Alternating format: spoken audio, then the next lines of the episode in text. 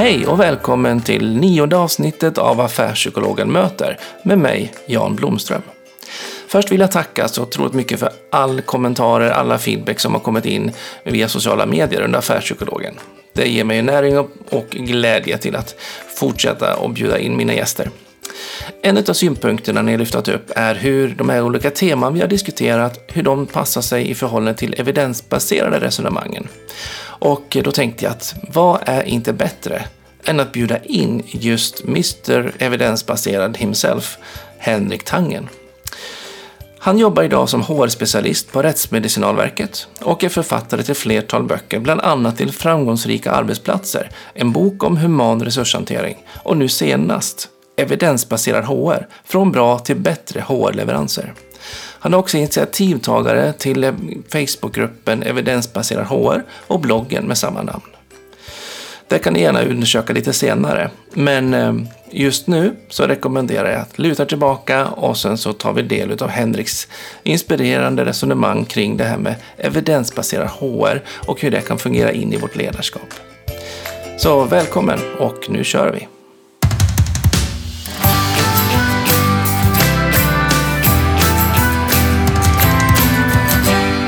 Hjärtligt välkommen Henrik Tangen till Affärspsykologen möter. Tack så jättemycket. Hur har dagen varit? Ja, den har varit bra. Det har ju varit påsk så att eh, det var fortfarande ganska lugnt på, på jobbet. Eh, så att man fick mjukstarta så det känns bra efter allt godis och ätande som man har gjort nu. Ja.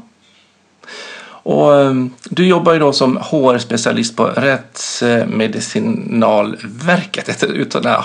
Mm, hur, hur, säger du det? Nej, jag säger nog RMV som förkortningen här men eh, Rättsmedicinalverket låter väldigt eh, rätt. ja, bra. Eh, jag var osäker på om det var rätt eller rättmässigt. Ja. Där, så att, ja. Men du är inte bara där utan du håller ju faktiskt på och gör en del saker som även jag gör och skriver böcker. Så att eh, för framgångsrika arbetsplatser är en bok som jag har läst grundligt. Eh, och det är en bok om human resurshantering som är undertitel.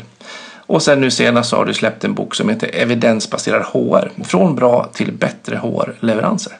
Ja, och det jag ska tillägga att jag skrev den med Robert Breijer-Witt, en för detta kollega på Karolinska Universitetssjukhuset.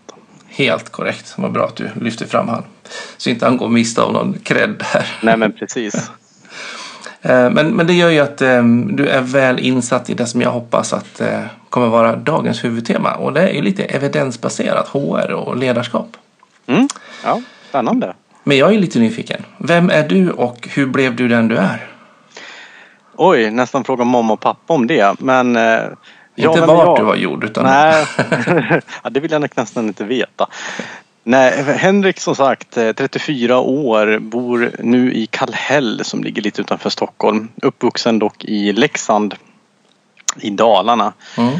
Ehm, och eh, ja, uppvuxen där. Sen har jag väl studerat i Gävle, bott i Bålänge och sen tog eh, tågresan hit när man började söka jobb. Ehm, fick mitt första jobb efter studierna på ett forskningscentrum där som eh, ja, tittade på vad man kallar psykosocialt stödjande design. Det handlar om hur den fysiska miljön påverkar oss människor i relation till hälsa, produktivitet och prestation. Mm, vilket du också skrivit en bok om. Ja precis. Som jag inte nämnde. Nej men det, den börjar ju bli lite gammal nu, den är från 2009. Eh, väldigt glad dock att den fortfarande lever inom vissa högskolor. Eh, men den som sagt den tar upp mer om hälsoaspekter och arbetsmiljöaspekter utifrån den psykosociala och den fysiska miljön. Mm. Ehm, och det är de tankarna som jag också sen lyfter vidare till eh, den andra boken som Framgångsrika arbetsplatser som dock har mer ett ledarskapsperspektiv. Ehm, så att man, man glömmer oftast av den där fysiska delen hur man kan använda den som ett strategiskt verktyg. Så det tyckte jag var väldigt spännande att lyfta in i, i andra böcker. Kan jag tänka mig. För det märker jag av också hemskt tydligt att man kan få helt olika effekter beroende på hur man möblerar eller hur man liksom riggar liksom miljön runt omkring. Mm, precis, det, det är ett väldigt spännande område och, eh, och det, det, är inget nytt område vilket eh, kan tyckas märkligt. Jag såg senast på TV4 när man tog fram två författare om neurodesign eh, och då tänkte jag, ja men det där skrev jag 2009 redan. Så att, men det är väl så, det, det kommer och går sådana här olika områden som eh, i olika tappningar bara. Mm. Ehm, Men det är så det är. Men det är, och sen började jag på Karolinska Universitetssjukhuset. Ehm, Och där träffade jag också då Robert som jag senare skrev eh, boken om evidensbaserad HR om. Där jobbade jag ungefär i sex år. Också med HR-frågorna då. Ja, precis. Jag har väl alltid haft arbetsmiljö som, som ett eh, fokusområde kan man säga. Så även som jag är mer intresserad om andra, eller inte mer, men jag är intresserad av även andra HR-områden. Jag tycker det är svårt att, att jobba med HR om man bara ska vara specialist inom en sak. Då tappar man ett helhetsperspektiv. Ja, det är ju i grunden ett ganska brett område. Tänker jag. Ja, ja och det, det är helt rätt och det är det som är det också det svåra när man ska försöka beskriva vad HR är och inte minst när man ska jobba evidensbaserat. Ehm, För det skapar vissa svårigheter att jobba med det på det så sätt också. Mm. Ehm, Men där var jag som sagt ungefär sex år, sen gick jag vidare nu som jag var... Nej förlåt, jag gick vidare till Tullverket där var jag också i tre år. Nu ser man börjar tappa. Ja. Även där jobbar som HR-specialist. Mm. Eh, och under den här tiden då så har jag på fritiden skrivit böcker. Ehm, startade en blogg tidigare som också heter Evidensbaserad HR som är den skiljer sig själv från boken för den är mer mera tyck och tänk eh, utifrån mina reflektioner som jag observerar och eh, vill skriva av mig. Ehm, och sen finns det också en grupp på Facebook som heter Evidensbaserad HR där mer är där fler av oss försöker sprida så mycket som möjligt. Det är intressanta artiklar. Mm. Så dit kan man gärna gå om man vill kolla lite mer.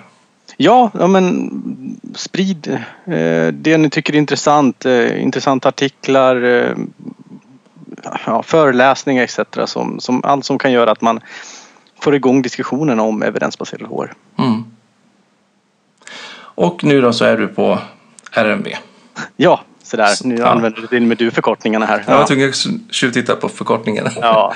ja, men jag har varit där i fyra månader så det, det är spännande. Det är alltid läskigt att det börjar nya arbeten och man inser att eh, man kan mycket men man också har mycket att lära. Mm. Vad är ditt huvuduppdrag där? Ja, även där är jag HR-specialist eh, och tidigare även där så har jag arbetsmiljö som, som fokusområde men eh, eh, Rättsmedicinalverket är ju en betydligt mindre myndighet eh, än Tullverket var och eh, för de var runt 2000 Tullverket. Karolinska var Universitetssjukhuset var ju runt 15 000 och eh, Mm. RMV är runt ja, 450 500 beroende på hur man räknar med. Nästan så att du kan känna igen alla till namn. Nästan så, man börjar snabbt Inte än kanske men. Nej, Nej men det, det är intressant på det sättet för att eh, jobbar man som HR inom mindre organisation så måste man jobba med fler delar. Mm. Och det är det som jag tycker är intressant för här får man alla delar inom HR och man behöver inte bara jobba med en sak. Nej. Utmaning för dig kan jag tänka. Jättekul. Ja, men det är roligt. Eh, nu pratar vi om evidensbaserat hit och dit och de som inte är så jätteinne i evidensbaserat eh, som begrepp. Hur skulle du definiera det?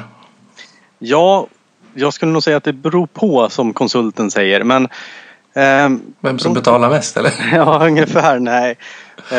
Jag jobbar ju inte som konsult så jag kan inte ens ta betalt för det. Men eh, det beror på, mer på vilket yrkesområde det handlar om. Eh, evidensbaserat förhållningssätt. Man, man brukar säga att det föddes inom medicin. Sen betyder inte det att medicin innan evidensbaserat inte var vetenskapligt, det man kan säga så. Men eh, alla har lite olika perspektiv. Inom medicin där, där det framförallt växte fram, där är ju ett stort fokus på vetenskaplig evidens, alltså forskning. Och det är väl det som kanske man oftast tänker på när man nämner begreppet evidens. Mm.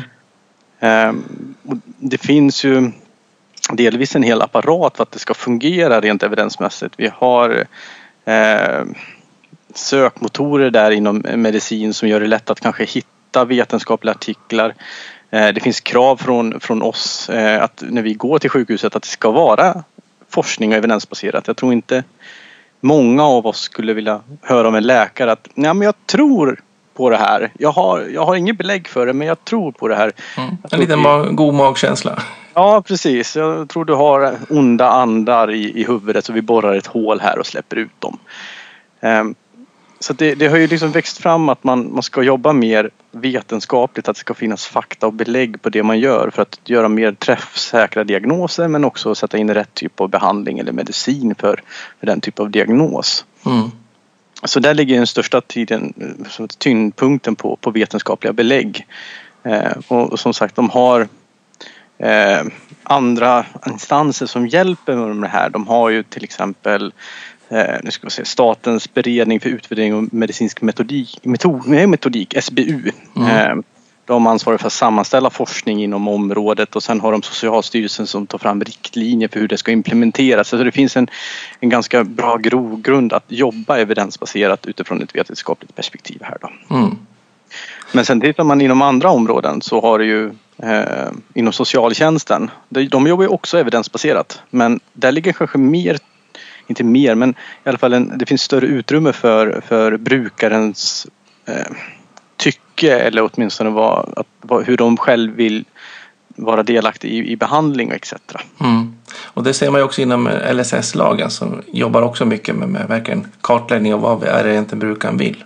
Mm. Men inom HR då, hur ser du på, på evidens som begrepp där?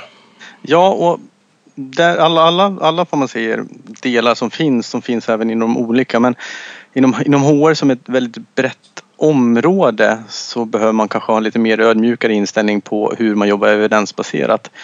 Ehm, man brukar prata om fyra olika delar för att få ihop det här evidensbaserade perspektivet inom HR. Ehm, delvis är det precis som, som inom medicin och även inom socialtjänsten ehm, den vetenskapliga aspekten. Mm.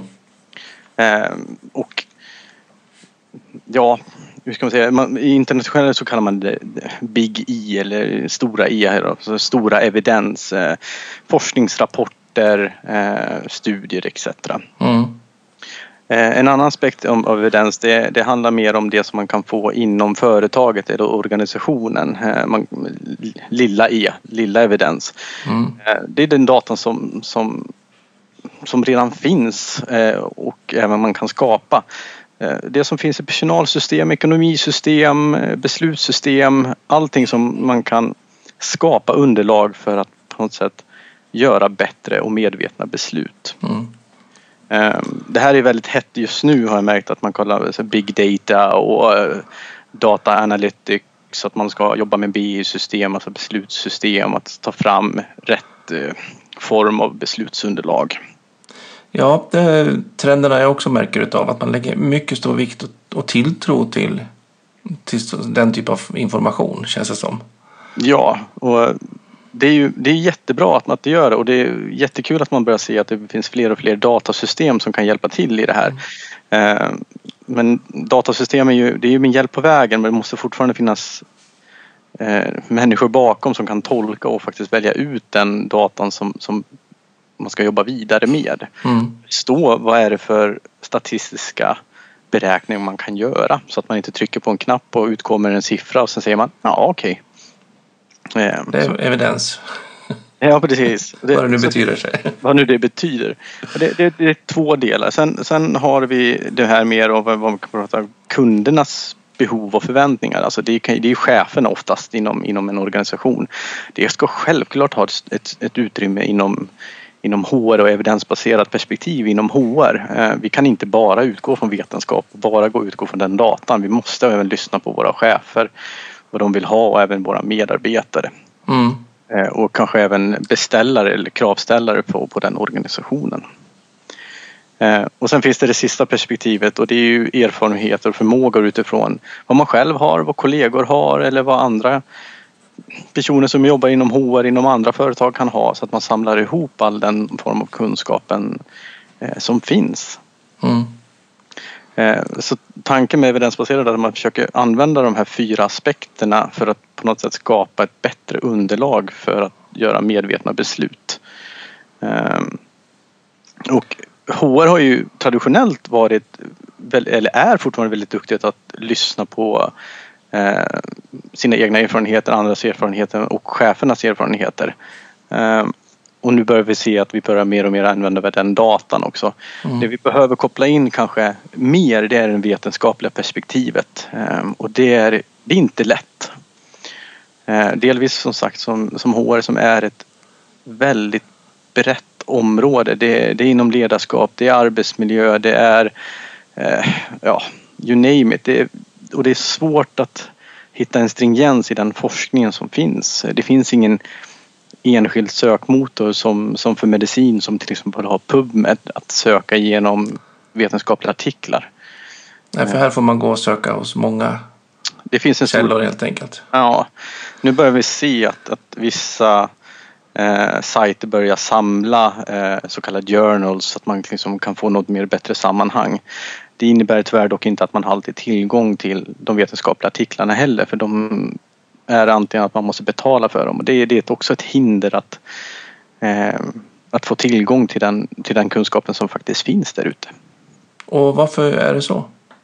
Det är en bra fråga. Eh, rent, som jag förstått i Amerika i alla fall så är det inte så att universiteten direkt lämnar ut de publikationer som, som görs utan det är, de säljs. Eh, medan i Sverige så är det ju mer så att man kan ladda hem eh, avhandlingar etc. direkt på universitetssidorna. Så exakt varför vet jag inte. Sen kan jag inte svara på hur det ser ut i, i andra länder heller. Nej. Eh, om du ser liksom på, på hur det ser ut på HR-avdelningarna generellt i Sverige idag. Då, hur, hur mycket balanserar man de här fyra olika delarna? Ja, jag skulle säga, alltså nu erfarenhetsmässigt så tror jag väl att det är väl framförallt att man lyssnar på, på cheferna och utgår från mm. erfarenhet. Eh, och man börjar lära sig mer och mer med, med använda datan. Eh, och så, det kan se väldigt olika ut beroende på vilka förutsättningar man har. Och, och, är det liksom acceptabelt tycker du? Att man, det här med att försöka jobba mer med, med vetenskapliga delarna av forskningsartiklarna och sånt. Är det liksom det som är uppskattat både hos kollegorna inom HR-avdelningarna men också kanske gentemot era då kunder, alltså med, med cheferna? Det är en bra fråga och det, jag skulle säga ja just nu på den. Eh, dels för att det kanske tar mycket längre tid att, att faktiskt aggregera och samla den kunskapen plus att det är en, det är en stor utmaning att att läsa en vetenskaplig artikel och att på något sätt ta den kunskapen och överföra den till en helt annan organisation, kultur. Eh, för mycket av den forskningen som görs görs i USA och det kanske inte är direkt tillämpbart i, i lilla Sverige. Nej. Så man måste ha en, en väldigt ödmjuk inställning tror jag när man tittar på vetenskap och hur det ska fungera i, i en annan kontext. Och det tror jag det är en stor utmaning för, för de som vill jobba med evidensbaserat. Att inte bara för att hitta rätt typ av undersökningar och faktiskt rätt typ av jag får säga, studie. För det är en stor skillnad mellan eh, en case-studie och en metaanalys inom ett område också. Ja.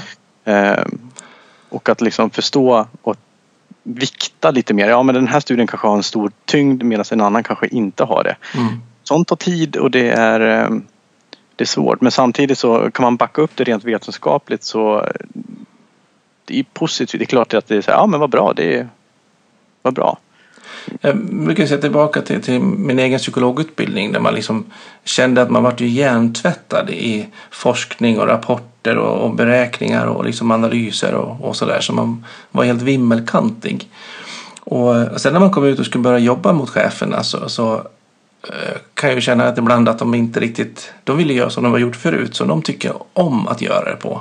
Och sen har man liksom en argumentation bakom som säger att men det där håller inte riktigt. Och det där är kanske just den här med magkänslan eller idén eller ja, övertron på en sak som faktiskt inte riktigt är där som de säger att det ska vara.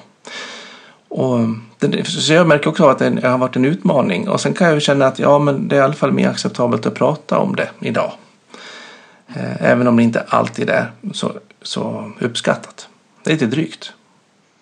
Ja, alltså det är ju Kommer man och ger någon smäll på fingrarna att ja, så här har vi alltid gjort och sen visar man en Alltså, rent, alltså inte bara forskningsstöd men kanske till och med data från, från det egna företaget som pekar på inte helt motsatt men något, kanske en litet annat håll så det är klart att det skapar lite friktioner. Mm.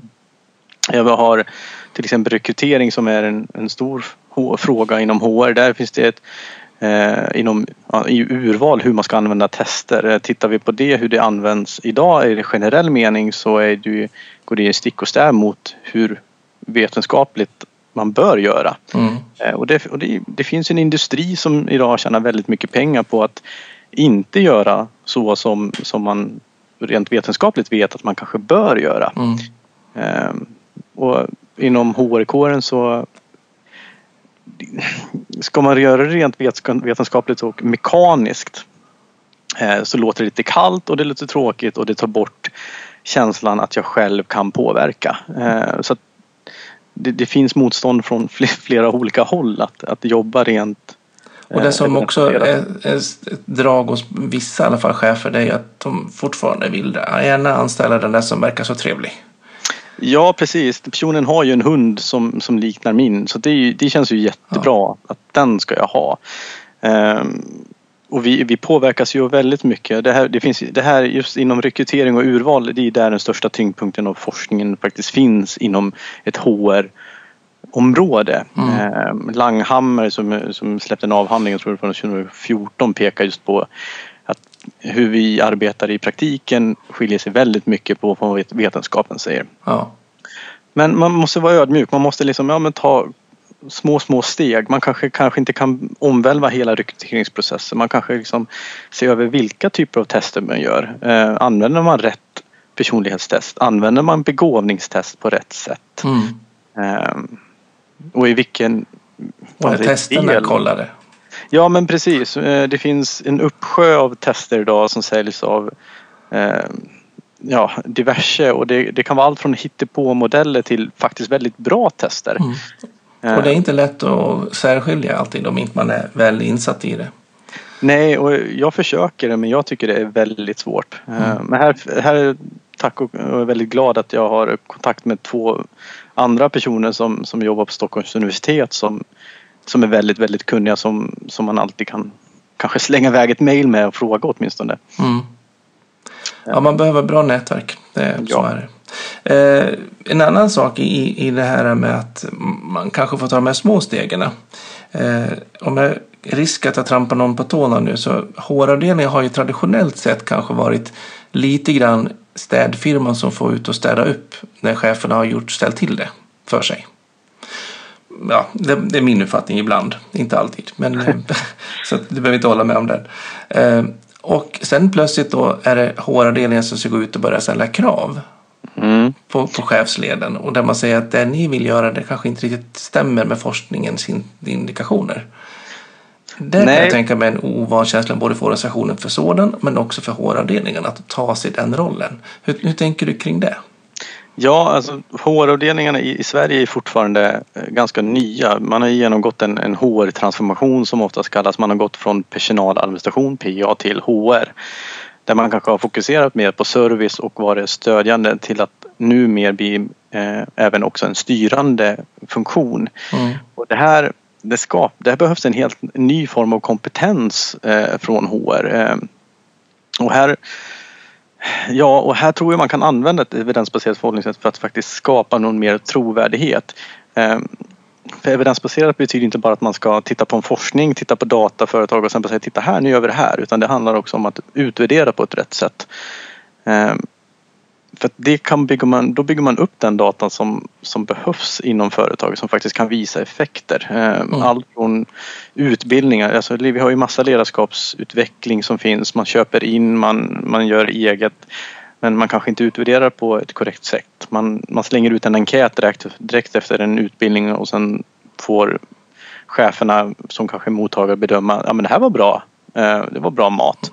Precis, men man mäter inte effekten på investeringen. Nej, och det, man, man brukar prata lite olika nivåer i utvärdering här. Att nivå tre som, som är beteendefokuserat.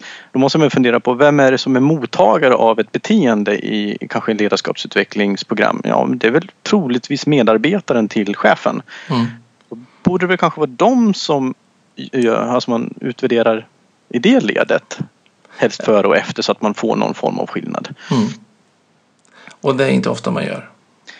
Eller? Nej, jag kan i alla fall inte sett det så ofta. Uh, nu hoppas jag att, jag att, att det sker fler. Jag vet ju, jag skrev ju en artikel som, eller artikel låter på blogginlägg om UGL som är eh, en av Sveriges mest använda ledarskapskurser. Eller, man kan säga.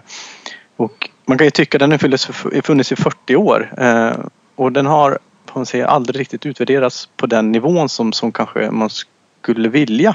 Nej. Det finns i alla fall en artikel men den, den visar väl mer att personen i sig kan få en, en högre självinsikt och det, det är bra.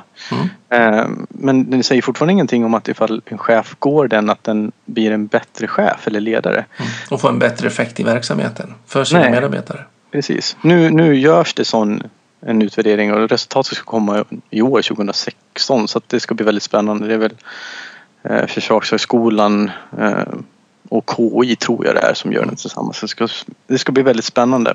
Ligger Men- den i våren nu eller på hösten? Jag vet inte exakt när, eh, den, när resultatet ska komma för att det stod för ett eller två år sedan att resultatet skulle komma 2015 så att eh, man kanske utökat eller så har det liksom Ja. hänt någonting. Men det är på gång i alla fall. Ja, det ska bli väldigt spännande. Men ja, vi kommer bort från frågan. Men för just det här med styrande, men det tror jag att det, det kommer till så. Just nu att nu HR, IT-systemen börjar bli mer och mer utvecklade. Det börjar bli mer accepterat att man jobbar även med mjuk data eller vad man ska kalla det. Så att jag tror vi kommer få se en, en ganska intressant utveckling av HR. Men det, det som behövs nu, för nu har man bjudits in till ledningsbordet. Eh, Mm. Många HR-chefer sitter vid ledningen och det vi måste ställa oss nu frågan är, och nu då? Mm. Hur hur ska kunna HR bidra? Och det är det här vi behöver då ett mer evidensbaserat förhållningssätt. Att vi faktiskt kan dels grunda eh, i de leveranserna vi gör, att vi påvisar att ja, men det finns indikationer utifrån data, vetenskap men också även vad cheferna tycker och våra erfarenheter att det här behöver vi leverera och sen utvärdera på rätt sätt som vi visar att ja men vi är kanske inte är helt fel ute. Mm. Så att jag tror det kommer vara en, en, eh, en spännande resa som HR har framför sig. Det tror jag absolut jag också. För jag tänker, jag har jobbat med ett antal eh, HR-avdelningar i, i rent utvecklingsarbeten. Och eh, så gott som alla de har handlat om att positionera sig i organisationen. Alltså det är någonstans där man landar sig och hittar den här rollen och hittar approachen och förhållningssättet och argumentationen för sin sak. Mm. Och, och, och känslan också att man äger kvadratmetern som man står på. Att det är faktiskt HR-avdelningen som är, är duktig på HR-frågor. Mm. Och är där för att är HR-experterna ute mot de andra och inte bara den här servicen som, som kommer att fixa när de ropar. Utan det är faktiskt man som HR-kunnig som ansvarar för det. Mm. Och våga sätta krav. Lite sparringpartner till cheferna helt enkelt. Ja, och det, tyvärr så tror jag att det har gått lite för fort eh, med den processen. Eh, delvis kan det bero på att det finns ju David Ulrich som är en, en, en gur i, i, i HR, framförallt, ja, han är ju en amerikan som, han är ju framförallt en konsult om man ska uttrycka det så, som, det är han som är fadern till till modellen inom transformativt ledarskap att man delar upp HR i, i olika ben. Dels har vi den här med som är HR-specialister då som, Mm. som specialiserar sig inom ol- olika områden och jobbar mer strategiskt och sen har vi HR Business Partner, man vill kalla dem som är mer det stödjande till, till chefen så och sen Mm. har vi de andra som är kanske mer lön som administrativt. Mm. Eh, han säljer ju det här väldigt hårt. Det, det är ju en snöbollseffekt. Han sålde in konceptet till eh, välrenommerade företag i USA. Mm. Ehm, för det är de som har råd att anställa. Hans typ av eh, konsultfirma. Sen börjar mindre företag i USA titta på vad gör de stora företagen? Ja, de delar upp HR så här och så är snöbollen i rullning och sen kommer det till Sverige.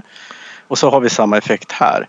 Ehm, det som får man se rent vetenskapligt man börjar kritisera den här modellen för är att alltså Ulrich har ju mer fokuserat på att sälja konceptet än att utvärdera modellen. Och det finns ju en bok nu som, som heter HR-transformation på svenska som, som faktiskt beskriver modellen och även rent vetenskapligt vad man har sett. Och här ser man ju att det finns ganska stora brister. Eh, att man kanske inte har riktigt eh, förankrat modellen för cheferna. För cheferna upplever många gånger att det stöd de vill ha det är det här som du säger. Hjälpen, den administrativa hjälpen, fixa, trixa. Medan HR har gått mer att Nej, men nu, nu ska vi vara ett strategiskt stöd och vi ska styra. De har glömt att tala om det för organisationen bara. Ja, eh, alltså förändringsarbetet tar ju lite tid och det kanske har gått lite fort när man lanserar en modell och sen säger man från och med första januari så har vi en, en ny HR-avdelning som jobbar så här. Eh, man kanske skulle behöva ställa en del frågor kring på hur relationen mellan chefer och HR förändras, hur relationen mellan medarbetare och HR förändras. För det är fortfarande så att kanske medarbetare vänder sig till HR som de tror är PA då att men jag behöver ju hjälp att fylla i den här arbetsskadan. Eh, Mm. etc. Kan du lösa det åt mig? Lite så. Ehm, och den, det ser jag fortfarande än idag att, det är så. Men och det, det är okej. Alltså det, det kanske ska vara så. Det, Och lite grann som, som lätt kan säga så någonstans att det är väl ytterligare ett exempel på där man sätter ett datum på en förändring att från och med då så är det klart. mm, Och så glömmer vi av att beteenden i, hos människor tar lite tid att förändra. ja. Det går inte att sätta ett datum på att ändra mitt beteende. Nej men precis och det, det är kommunikation i kommunikation, kommunikation och det och man måste även hitta arbetssätt där man faktiskt kan jobba utifrån ett nytt tänk. Mm. Men ja, jag vet inte vad som är bra eller dåligt. Det, det finns fortfarande för få studier som egentligen har utvärderat konceptet. Det finns många som visar att det finns brister. Det finns några som säger att ja, men det kan funka om man faktiskt gör ett grundligt arbete före. Mm. Det jag kan se skillnaden i, i, i lyckan i den förändringsresan eh, är nästan alltid om det är beslutat ifrån högsta ledningen. Vill de, att ha, vill de ha sin HR-avdelning på ett annat sätt då har de någonstans värmt upp och förberett övriga organisationen. Om initiativet kommer från HR-avdelningen att nu skulle vi vilja bli en strategisk HR då sitter de som frågetecken i övriga organisationen. Ja, och det, väl, det, det sätter du lite vad säger, huvudet på spiken för det hela konceptet med, med HR-transformationen är ju att förändringen säljs till HR eh, och inte till ledningen. Mm. Av den anledningen att det skapar ju ett större mandat för HR Mm. att jobba lite mer strategiskt men också att få faktiskt styra. Eh, och det är en av de största kriti- kritikerna som finns för modellen eh, där man, man vänder sig till HR som som ska genomföra en förändring men man kanske inte har med alla på tåget. Eh, Nej, och i alla förändringsarbeten där, som innebär att vissa måste ge ifrån sig sin makt Mm. så är vi inne och väcker igång ett otroligt antal försvarsmekanismer sånt som behöver hanteras som en separat del. Mm. Så att det är en komplex förändringsresa. Ja, ja men det är spännande. Eh, när du jobbar nu då ute mot cheferna, för du stöttar ju ner cheferna in hos eh, RMV. Eh, vad, vad händer du där i det mötet? Liksom? Vad är du möter på när det gäller att när du vill försöka få in med evidensbaserat arbetssätt? Och vilket jag tänker i förlängningen också blir ett evidensbaserat ledarskap på ett annat sätt för att man använder ett annat tänk och förhållningssätt. Ja, nu jobbar jag då som HR-specialist. Jag är ju den där strategiska människan och inte, inte direkt mot, mot cheferna. Eh, utan jag stöttar ju... Ja, det, är- det, det är modellen. Men vi som sagt, det blir ju så att man självklart träffar på chefer också. Men eh, så att... eh, Nu, mer för, för mitt håll så handlar det mer kanske att eh, bevaka att man använder ett ledarskapsprogram eh, som har någon form av förankring i vetenskapen. Sen, sen kom, kan man självklart önska mer men framförallt titta på hur man utvärderar eh, och att man inte liksom gör den här enkäten direkt efter en kurs och så är man nöjd med det. Mm. Eh, men ja, vi har en lång resa att gå. Det, det andra är att tänka till exempel på medarbetarundersökning. Eh, att man ser över vilka frågor men självklart vilken leverantör för det finns en drös leverantörer där ute också som alla säger att de är vetenskapligt grundade eller har ett vetenskapligt råd. Eh, Men vad innebär det här egentligen? Betyder, betyder det att frågorna är validerade? Ja, säger de. Hur då? ställer man frågan Mm. och blir det tyst. För man, man slänger sig med ord som, som man kanske inte riktigt förstår ändå själv. Det är väl som med alla andra preparat som jag testade en, en helg nere i Schweiz på ett laboratorium. Ja, men Så lite så. så att min roll utifrån får man säga, ett evidensbaserat perspektiv i, i yrkeslivet blir ju att vara en liten jobbig sak. Mm. Eh, Min chef eh, idag är ju hon, hon, hon säger att jag frågasätter rätt mycket men hon tycker det är också väldigt bra för att jag eh, det är inte så att jag, jag kan inte vara liksom som en ångvält och säga att det här är dåligt, jag gör inte det här utan jag får ju acceptera att även jag har begränsningar utifrån eh, mitt arbetsområde och andras arbetsområden utan jag, det jag kan göra är att ja, men jag kanske kan hjälpa er att ta fram underlag. För jag vet hur man bearbetar saker statistiskt. Jag kanske kan visa på att det faktiskt finns en signifikant skillnad och inte bara att den där stapeln är högre än den andra. Mm. Det måste betyda att det är en skillnad. Nej men så kanske det faktiskt inte är. Nej. Utan det handlar mer om att Eh, ta fram data, ta fram vad, vad våra chefer vill, eh, lyssna av på mina kollegor, även mitt nätverk.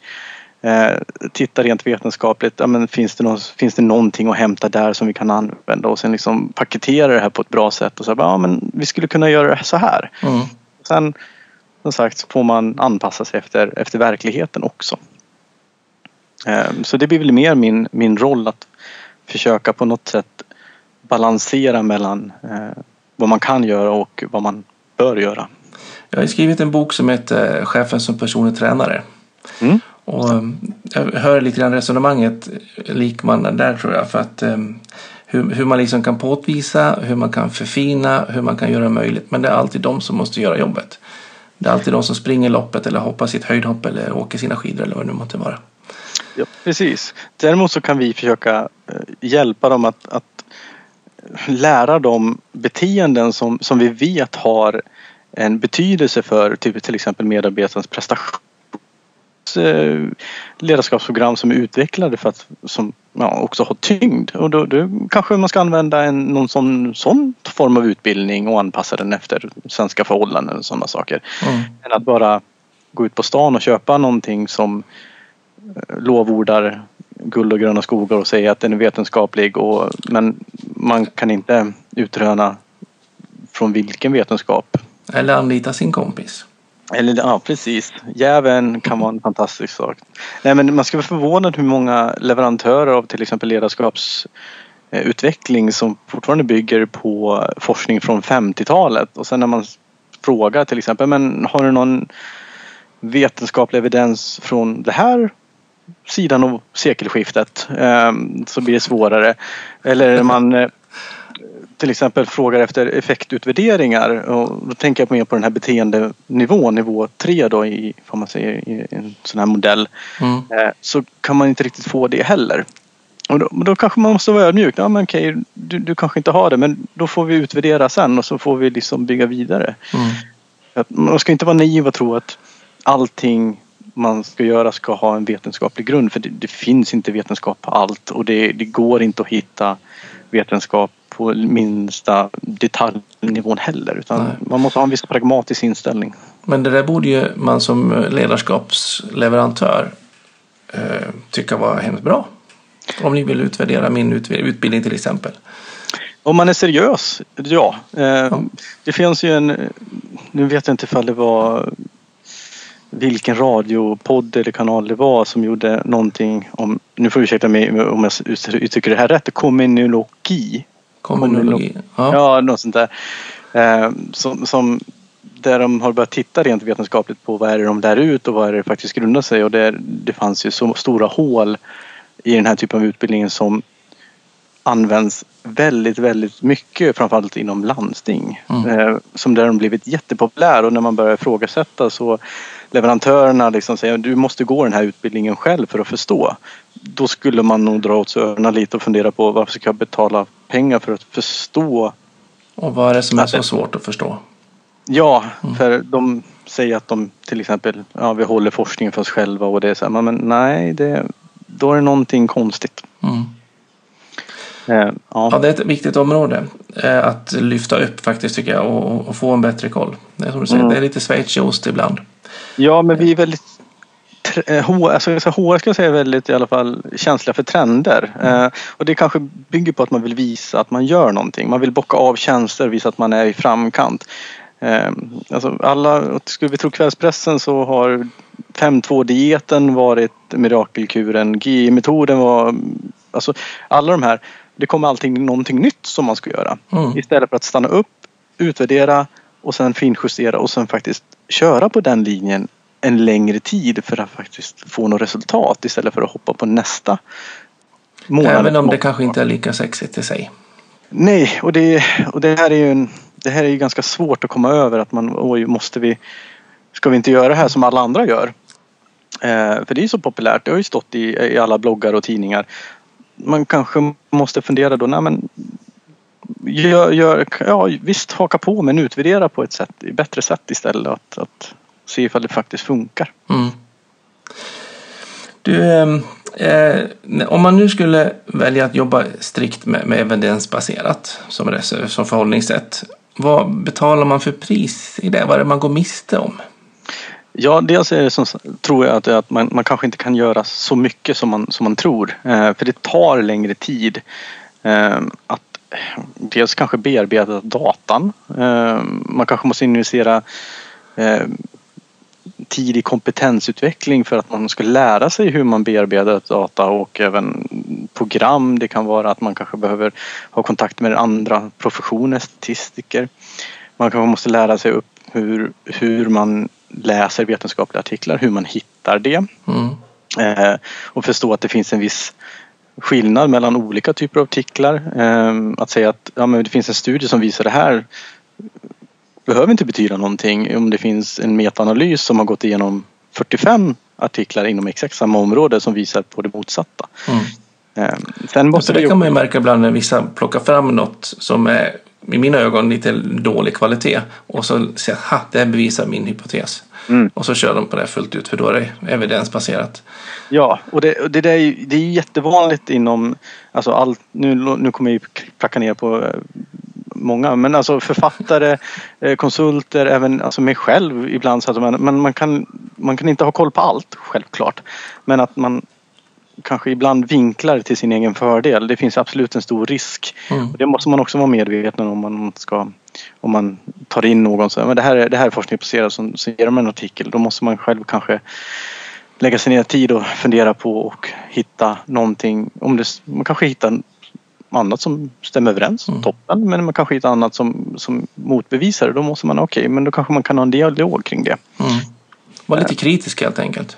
Ja, eh, lite tråkiga, var lite nagel i ögat. Det låter jättehemskt men, men man måste ha en, ett kritiskt förhållningssätt. Eh, för att ett, man kan inte svälja allt med hull och hår idag för då, då skulle då skulle egentligen alla, alla tjänster som sen levereras av externa parter vara toppen. Eh, men om du är nagel i ögat som HR ja. så hade du varit kirurg så hade du haft en skalpell i magen istället. Men syftet har ju varit, man gör det för att det är något gott ändå. Det ska bli bra i slutändan. Ja men precis. Så det är väl en bra egenskap att vara lite kritisk då och ha lite nagel i ögat. Och om priset är att det kanske tar lite längre tid, man kanske går miste om några av de här glassiga, trendiga arbetssätten. Mm. Mm, men vi har mer koll på vad vi gör. Mm. Jag tror, man summerar det lite grann så. Ja, men jag, tror, jag tänker liksom som Google som är alltid ett bra exempel på det mesta verkar det som. Men de, de, de har en HR-avdelning där de jobbar mycket med data just för att titta på hur eh, olika saker förändras beteenden. De har ju, nu tittar de på bland annat med den fysiska miljön när de tittar på hur intervjuare till exempel att påverkar eh, olika miljöer de som, som blir intervjuad. Alltså får vi olika utfall. Man kan mm. bygga upp väldigt mycket intressant om man vill jobba med det här men det tar som sagt lite tankemöda. Mm. Eh. Och det kräver ju att cheferna som är då ytterst beställare till HR-avdelningarna vill göra den beställningen. Ja, precis. I någon form, i någon nivå. Ja men exakt och jag tänker att vägen in där är nog bättre utvärderingar. Att man, man får börja någonstans och börja där. För att utvärderingar, visst det, det, det tar tid och det, det kan vara komplicerat om man vill göra det komplicerat. Men att visa på data som man kanske eh, själv tar fram tror jag har större vinst än om man går fram och säger jag har en vetenskaplig artikel som säger det här. Mm. Eh, så jag tror jag skulle börja där. Och alternativt, eller och snarare kanske skapa någon form av HR-forum där man har utbyte med chefer i regelbunden tid. Att man, diskuterar olika teman. Hur tänker ni? Hur ser vi det här? Och sådana saker. Så att man har en ständig dialog. Det tror jag också är väldigt viktigt just för det här med erfarenheten och få in kundens då förväntningar och behov. Mm. Och, och för, förflytta tankesätt liksom i det. Ja, men... Jag har en liten fråga till på slutet så här. Eh, om du tänker, nu har vi pratat mycket utifrån lite av, HR-avdelningar och det chefsgrupper och så det är lite större arbetsplatser. Mm. Om vi nu skulle översätta det här sättet att tänka och resonera på till enmansföretag, småföretag upp till tio anställda och så vidare. Hur, hur kan man tänka på de här sakerna där? Har ja, det tror jag, ja, det tror jag det blir större fokus på faktiskt. Eh, att, jag tror inte man kommer göra så mycket inhouse då. eh, till exempel ledarskap och etc. Utan då tänker jag då får man nog vara mer kravställare externt. Och, eh, säg att vi har en ledarskapsutvecklingsprogram. Man kanske måste ta in vad bygger de det på? Vetenskapliga artiklar. Man kanske måste eh, ta stöd i utvärderingsbiten mer på eh, att man får, får upp det här på utvärderingsnivå 3. Mm. Eh, så att jag tror man får mer fokusera där på att bli en bättre beställare än kanske utförare. Mm. Än som finns, de krafterna finns, kanske finns mer i, i större organisationer och företag. Och eh, även då när man ska anmäla sig själv till ledarskapsprogram så ställa lite mer krav, vara lite mer frågvis. Hur det är uppbyggt, vad de visar för resultat på den leverantören. Är det helt ja, enkelt? alltså precis. Häng inte bara på det som står i, som är populärt mm. utan faktiskt fundera på vad som faktiskt kan funka och även i den miljön som jag befinner mig i. Och det, det finns självklart det finns ingen, ingen rätt eller fel. Det finns massvis med gråzoner på vad som, vad som kan funka. Men jag tror absolut man ska, man ska börja på och titta på vad finns det för vetenskapliga belägg åtminstone på för att den här typen av utbildningar ger resultat. Mm. Så har man åtminstone en pusselbit i det där. Mm. Får, ja.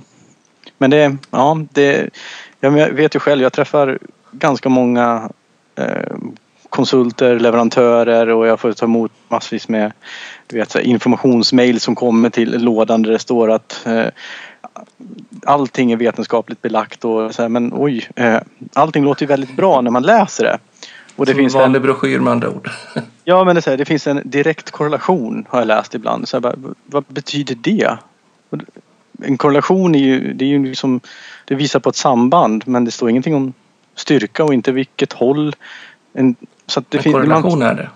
Ja men precis, man, man använder sådana här akademiska termer för att det mm. låter väldigt bra och det tror jag det, tyvärr det kan vilseleda väldigt många. Mm. Eh, inklusive HR, även om man är högskoleutbildad så är det, det är svårt. Och som man också hör ibland, de här frågorna, men hur är det, är det evidensbaserat? Ja, på vilket sätt ställer man frågan? Och så, ja, det vet vi inte. Men är det evidensbaserat? Hur tänker du Jag har ingen tanke. Nej, nej men man får nog ställa den frågan. Och som sagt, man måste ändå ha en ödmjuk inställning att nej men allting kanske inte, bara för att det inte finns vetenskap betyder inte att det, att det inte är bra så. Mm. Men det, det, finns ju kanske en annan typ av data alltså som, man, som man själv har samlat upp under en längre period. Ja, men mm. det, det, har ju ett värde i sig. Men har det ena systematiserat? Så att det inte bara går på den där berömda magkänslan att det här har funkat några år. Ja men exakt mm. och det, det är det som är. Ihålligheten är eh, väldigt viktig och eh, en utmaning i det här. Och det funkar lika bra för enmansföretagare upp till stora koncerner? Ja absolut. Eh, håll ut och utvärdera. Härligt. Vi har det som slutord. Ja. Jättespännande att få ha lyssnat på dina resonemang. Vill man höra lite mer så läs gärna på framgångsrika arbetsplatser eller evidensbaserad HR. Mm. Och gå in på Facebook. Ja, gör det. Evidensbaserad HR. Ja, ja, precis. Bara gå med. Eh, posta så mycket ni vill och kan. Det Härligt. Varit... Ja, för jag känner mig lite ensam där. Då fortsätter vi dialogen där helt enkelt. Tusen ja. tack för idag. Och ja. jättegott att du ville vara med. Ja, jättekul att få vara med. Det är en helt ny upplevelse att få sitta med och vara med i en podd. Härligt. Du klarar glimrande. Tusen, tusen tack för idag. Tack ja. Hej. Hej. Ja, vad säger man? Evidensbaserad HR är ju inte någonting vi behöver vara rädda för. Det tycker jag i alla fall jag får fånga upp tydligt ifrån Henriks resonemang. Utan eh, det är bara vinster medvetenhet, lite långsiktighet, att ha lite mer koll på vad vi gör. Det är precis det som vi vill för att skapa framgångsrika verksamheter. Och eh, det borde verkligen inte vara något problem att hotta upp oss. Jag tror vi behöver göra det lite till var man. Och eh, jag hoppas att ni har fått mycket goda inspiration och inspel och eh, ge er i kast med evidensbaserade verksamheter om det är så att ni inte redan gör det idag. Kolla upp vad som är forskat på och eh, se, använd det som är helt smart helt enkelt. Till sist skulle jag vilja ge er en, be er om en liten tjänst och eh, när ni har lyssnat på det här så sätt gärna en kommentar eller ett betyg på den plattformen som ni befinner er på. Skulle uppskatta det mycket. Eller gilla oss på Facebook, Twitter, Instagram och så vidare. Eh, tills nästa gång, jobba på och ha det så gott så hörs vi. Ha det gott, hej!